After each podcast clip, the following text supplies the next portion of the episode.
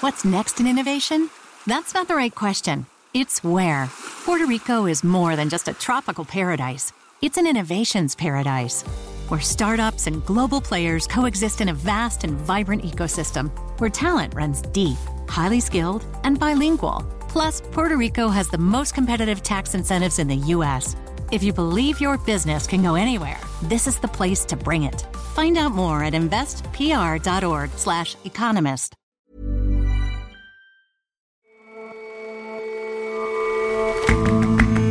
Hello and welcome to The Intelligence on Economist Radio. I'm your host, Jason Palmer. Every weekday, we provide a fresh perspective on the events shaping your world. President Donald Trump has proved to be a big fan of imposing financial sanctions as a backdoor to foreign policy without the messy business of military action. But the old fashioned front door diplomacy might work better and spare unnecessary misery. And there are just 4,000 tigers now in the wild, but more than twice that number are being held in farms across Asia to meet demand for illegal products like tiger bone wine, skins, and jewelry. Our correspondent tries at least to visit one.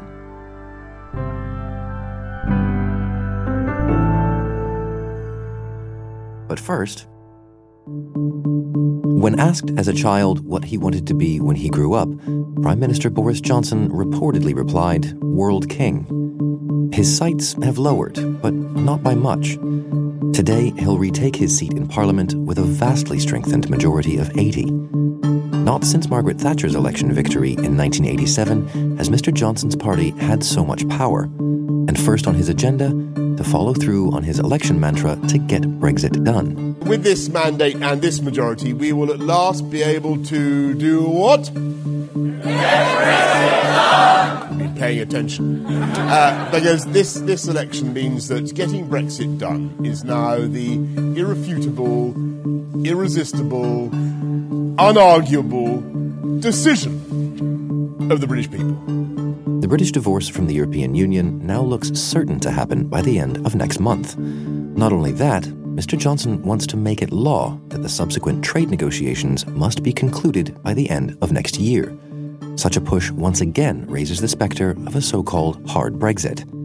But unlike Theresa May before him, what Mr. Johnson wants, Mr. Johnson is now very likely to get. I think when Parliament resumes this afternoon, the scenes will be pretty raucous. John Peet is our Brexit editor. There'll be a lot of young MPs, new MPs who don't even know their way around the building, but I think there'll be huge cheers for Boris Johnson, who won a massive majority last week, and the Labour Party will be feeling pretty crestfallen. And the, the, the, single most central issue in all of this has, from the start, been about Brexit. How do we think Brexit will now proceed? Well, Boris Johnson will bring back the withdrawal agreement bill that he actually tabled just before the election, and then the election was called, and he hopes to ratify that very quickly. And then after that, Britain will leave the European Union on the 31st of January next year and be plunged straight into negotiations about the future relationship, which are due to end at the end of next year. But that's an extremely ambitious timetable. And there's talk of new legislation surrounding Brexit and, and, and the timing. What's that about? After the 31st of January, Britain moves into what's called a transition period when actually it continues in effect to be a full member of the European Union and to observe all its rules. Currently, the transition period is due to end on December the 31st, 2020, but there is a provision in the, the treaty agreed with the European Union that it can be extended by one or two years.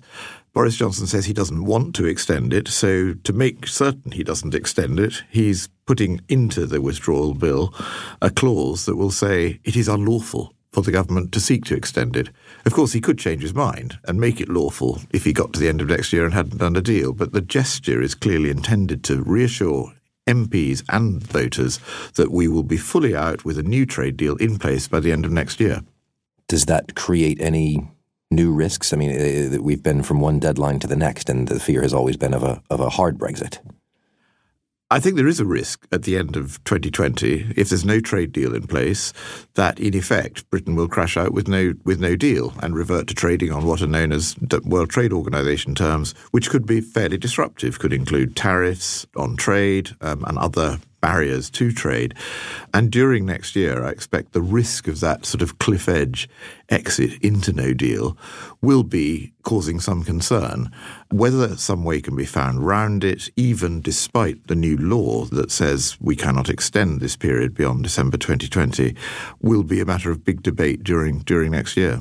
Because it's unlikely that a trade deal and, and all that comes with it can actually be hammered out by that time? Trade deals take a long time, typically. Britain is now sort of doing, if you like, a reverse trade deal. We're, we're in the single market and the customs union and trying to leave both. So that's quite a complicated procedure. And the risk that you can't actually do everything in that year and ratify it is extremely high. So what is perhaps more likely is that you'll have just a rather bare trade deal that you might be able to put in place that covers goods only at the end of the year. And you'll leave aside quite a lot of other stuff about the relationship for future negotiation. And if we look, perhaps mercifully, aside from Brexit for a moment, what else is on Mr. Johnson's agenda? What else is is going to be brought to the table in the coming weeks and months? Well, there's quite a lot of other legislation that has some impact on Brexit. We need a new immigration um, law. We need new trade laws. There's there's security issues, um, and there are other things that came up during the campaign. Um, he's talked about doing something about the the BBC he, has got other priorities that he wants to deliver to his, his new voters. So there'll, there'll be quite a lot of lot of legislation unveiled in, in the Queen's speech, and with a large majority, most of it should be quite easy to get through um, through Parliament. What do you mean by looking at the position of the BBC? Well, during the campaign, Boris Johnson raised the question of whether the license fee was the right way of financing the BBC. Uh, you have to ask yourself whether, whether that kind of approach to uh, funding a TV, uh, a media organisation, uh, still makes sense in the long term, given the way other organisations manage to fund themselves. That's all I will say. This has been looked at repeatedly in the past, but I think it's fair to say that there are people around Boris Johnson who are quite critical of the BBC and think the BBC is sort of biased against the Conservatives. And now that they've won a majority, they might well want to review, you know, how the BBC is structured and, and how it's paid for. Why wouldn't that be looked at as a, as a sort of veiled threat of, of a sort of uh, an unfriendly media? It, the issue of, of, of, paying for the BBC has, has arisen from time to time anyway, but I think there is a sort of feeling of some triumphalism around Boris Johnson, and they see a sort of what they might call a Remainer establishment, which would include people like the BBC, as people who've been very firmly against Brexit, and now they need to be sort of taught a lesson. So I think there is a bit of an issue there that you see parallels in some other countries, possibly even America, where elected officials are, are, are sort of being rather aggressive towards their, their media critics. Well, exactly. I mean, there's been growing talk of the degree to which mm, Boris Johnson has become somewhat Trumpian in his in his ways and his his demeanor. Do you do you see that? I think there is a sort of element around him of feeling that he speaks for the for the people who feel left out, and he has made a bit of a campaign since becoming prime minister and since winning the election of saying, you know, he, he's he's against the establishment, he's against sort of business interests, media interests, people in London. Um, Populism classically defined. It's a sort of populist agenda. I think the difference with Trump is that I don't think he could ever be sort of described as a sort of illiberal far right figure. He does want to cut taxes, but he also wants to raise spending. Um, so I don't think he's likely to sort of drift in a rightward illiberal direction. But I think he is. He does see an establishment there that he thinks needs sort of changing and, and shocking into shape, and Brexit is designed partly to do that. And not so long ago, people were, were predicting that perhaps Mr. Johnson's tenure as, as Prime Minister would be the shortest in history, and now he has this thumping majority. Do you think he's in it for the long haul? Can you imagine him being Prime Minister in five, ten years' time? I think he'll certainly see out the current term, which is five years, and in, in, that sense, he will deliver Brexit in one form or another. And assuming you know the economy holds up and so on, there's every reason to expect that he might win another term in office. Um, the opposition Labour Party seems in quite a mess, and it has a long way to go. After a, a, an election win for the Tories on this scale, you would expect that it'll take another election before the opposition has any chance of, of sort of coming back and actually taking power. So I think Boris Johnson could easily be Prime Minister for another eight, nine, ten years. John, thank you very much for your time. Thank you.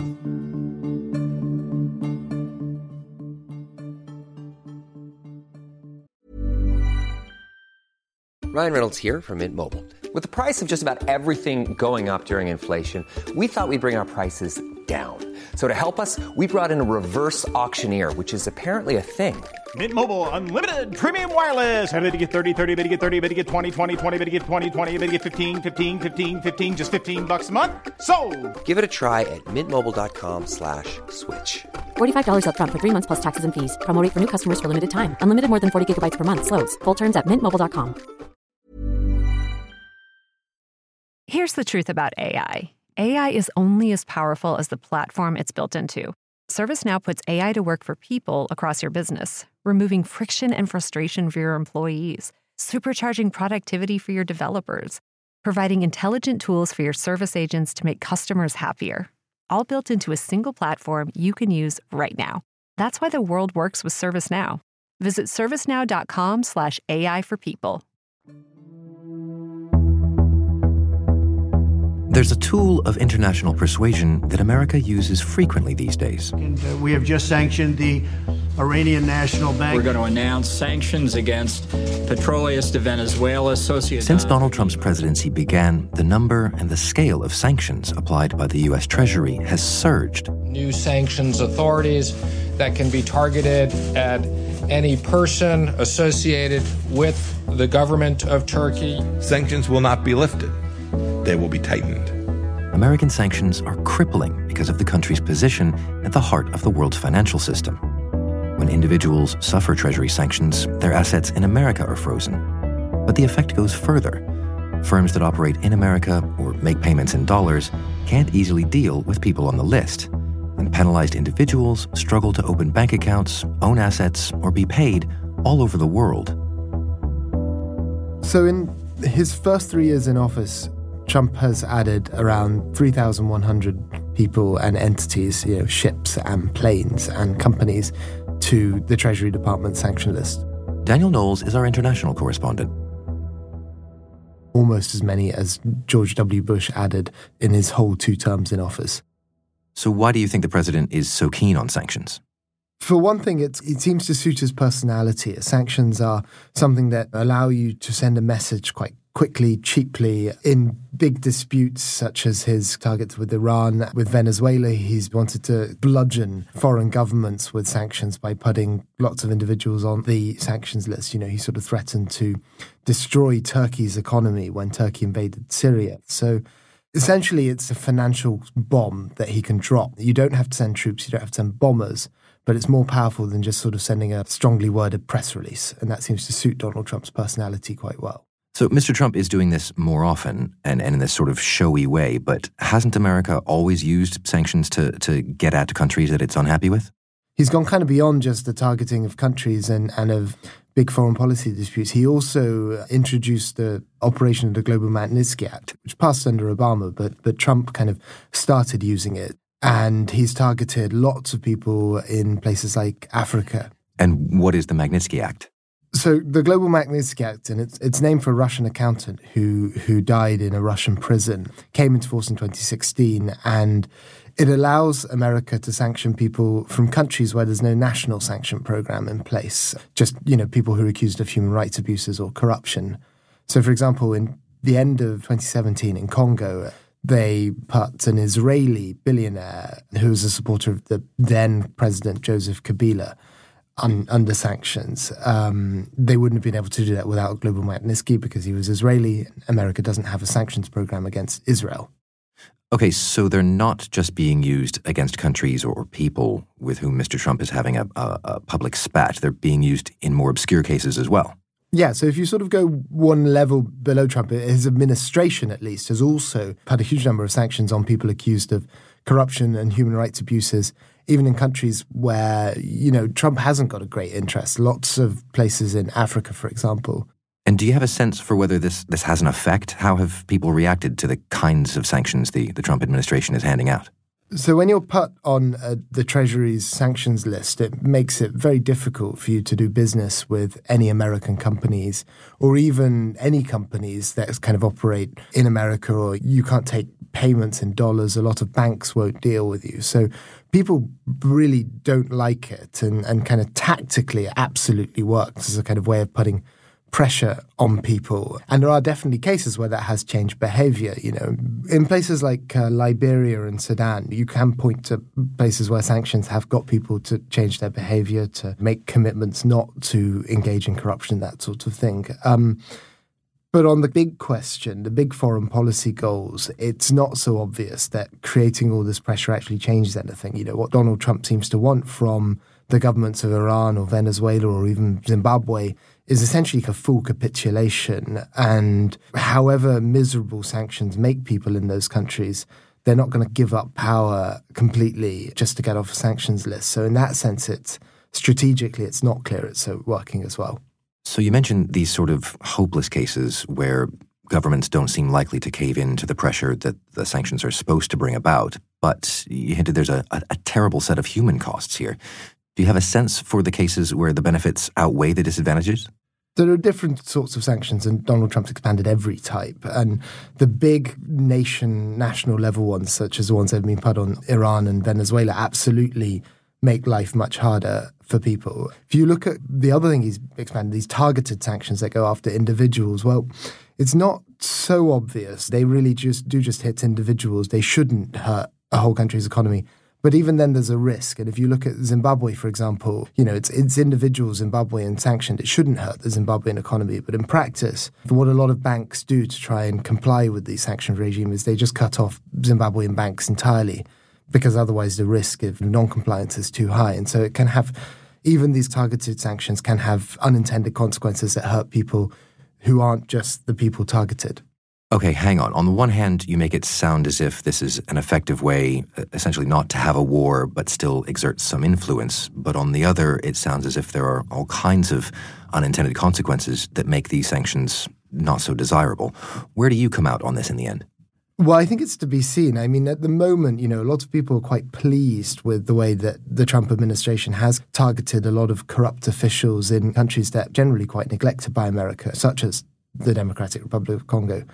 But the thing is, over the long term, if you don't get change, if, if the sanctions are just sort of used as a form of punishment, and if other countries begin to find workarounds and individuals begin to find workarounds, then there's a risk that you make this quite powerful financial bomb that that America has and can use into something that's a little more partisan, a little less effective, and, and in the long run maybe damages America's ability to, to, to make these changes. It sounds like you're saying sanctions emerge as kind of a, a blunt tool, not not really a substitute for good old fashioned political diplomatic engagement that, that other administrations have made more use of. Yeah, so that's really the, the problem with the Trump administration. You know, its overall foreign policy is so sort of chaotic that using these tools to put people under lots of pressure doesn't necessarily work if you don't really have a great strategy for what you want at the end of it. Daniel, thank you very much for your time. Oh, thank you.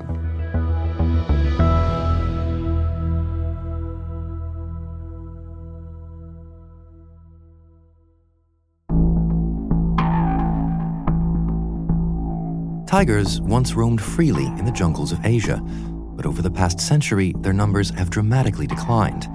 Now, a large fraction of the world's tigers live in illegal farms where they're bred for their body parts. About 100 years ago, there were about 100,000 wild tigers. Uh, but today, due to habitat loss and poaching, there are now just 4,000 tigers in the wild. Charlie McCann is our Southeast Asia correspondent. There are more than twice that number held in tiger farms across East and Southeast Asia. There's an estimated 200 farms which range from small, sort of backyard farm affairs to much larger ones in which tigers are bred battery farm style. But why are these tigers being farmed, as you say? So there's an ancient view which is prevalent today in many Asian countries and especially in China that tigers have medicinal properties. So if you ingest a bit of tiger, it might cure your rheumatism, your gout. Tiger penis is believed to cure impotence. And at the same time, tiger bone wine, tiger skins, and even jewelry featuring claws and teeth have become status symbols to the point that in Laos, carcasses could sell for as much as $30,000. Right, so to get that kind of price, tiger parts must be in extremely high demand. Yes, there's a lot of demand from Chinese tourists in particular, and they are flocking to a place called the Golden Triangle Special Economic Zone, which is a 3,000 hectare patch of land in northwestern Laos, and they can buy illegal wildlife parts there. The zone is run by a man named Zhao Wei. He's a Chinese businessman whom America's Treasury last year accused of engaging in illegal trade in wildlife, in addition to trafficking drugs and people. These are allegations he denies. But in 2014 and 2015, investigators from the Environmental Investigation Agency went to the special economic zone and they found there restaurants that were openly advertising sauteed tiger meat and tiger bone wine. They found shops selling tiger skins and ivory tusks, and in front of the casino, they actually saw a tiger zoo. They counted 26 tigers there. And they spoke to the zookeeper who told them that the tigers were there to be bred for their parts. And so, in general, these tiger farms that are out there are just out in the open? It's an open secret? So they certainly were until October of this year when it was reported that there were several tigers remaining in front of the casino. When I went there in November, there was no sign of those tigers. But I hopped in a cab, pretended to be a tourist who was interested in seeing tigers, and eventually the taxi driver took me to a location about 10 minutes outside of the city. Got out of the car, approached what looked like a kind of a compound that was being built. They were still erecting the fencing in the outer perimeter, and approached the guard who wouldn't let me in. But I later discovered via a source that the tigers were there to be bred for their parts. So, uh, where, where does this end? How do you think the trend will go? Well, unfortunately, unless governments really commit to doing something about this problem, I think I think we'll see more tiger farms being opened. The demand isn't going anywhere. More and more people want these tiger parts. And you know, unfortunately, we don't see governments like Laos really committing to tackling this problem. In 2016, Laos said it would phase out the tiger farms, and that was a great start. But in 2018, it said that existing tiger farms would have to transform themselves into safaris and zoos. Because law enforcement is so poor in Laos, that's tantamount to a green light to these legal you know, wildlife traffickers to keep on doing what they're doing. Charlie, thank you very much for joining us. Thank you, Jason.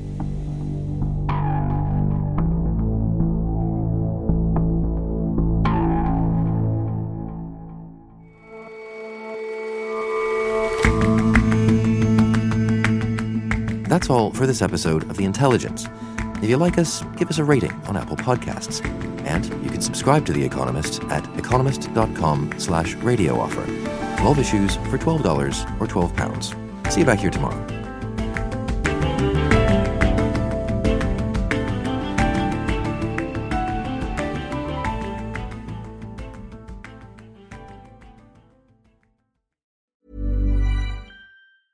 Hi, this is Janice Torres from Yo Quiero Dinero. If you own or operate a business, whether it's a local operation or a global corporation, partnering with Bank of America could be your smartest move. By teaming with Bank of America, you'll enjoy exclusive digital tools, award winning insights, and business solutions so powerful you'll make every move matter. Position your business to capitalize on opportunity in a moment's notice. Visit bankofamerica.com slash banking for business to learn more. What would you like the power to do? Bank of America NA, copyright 2024.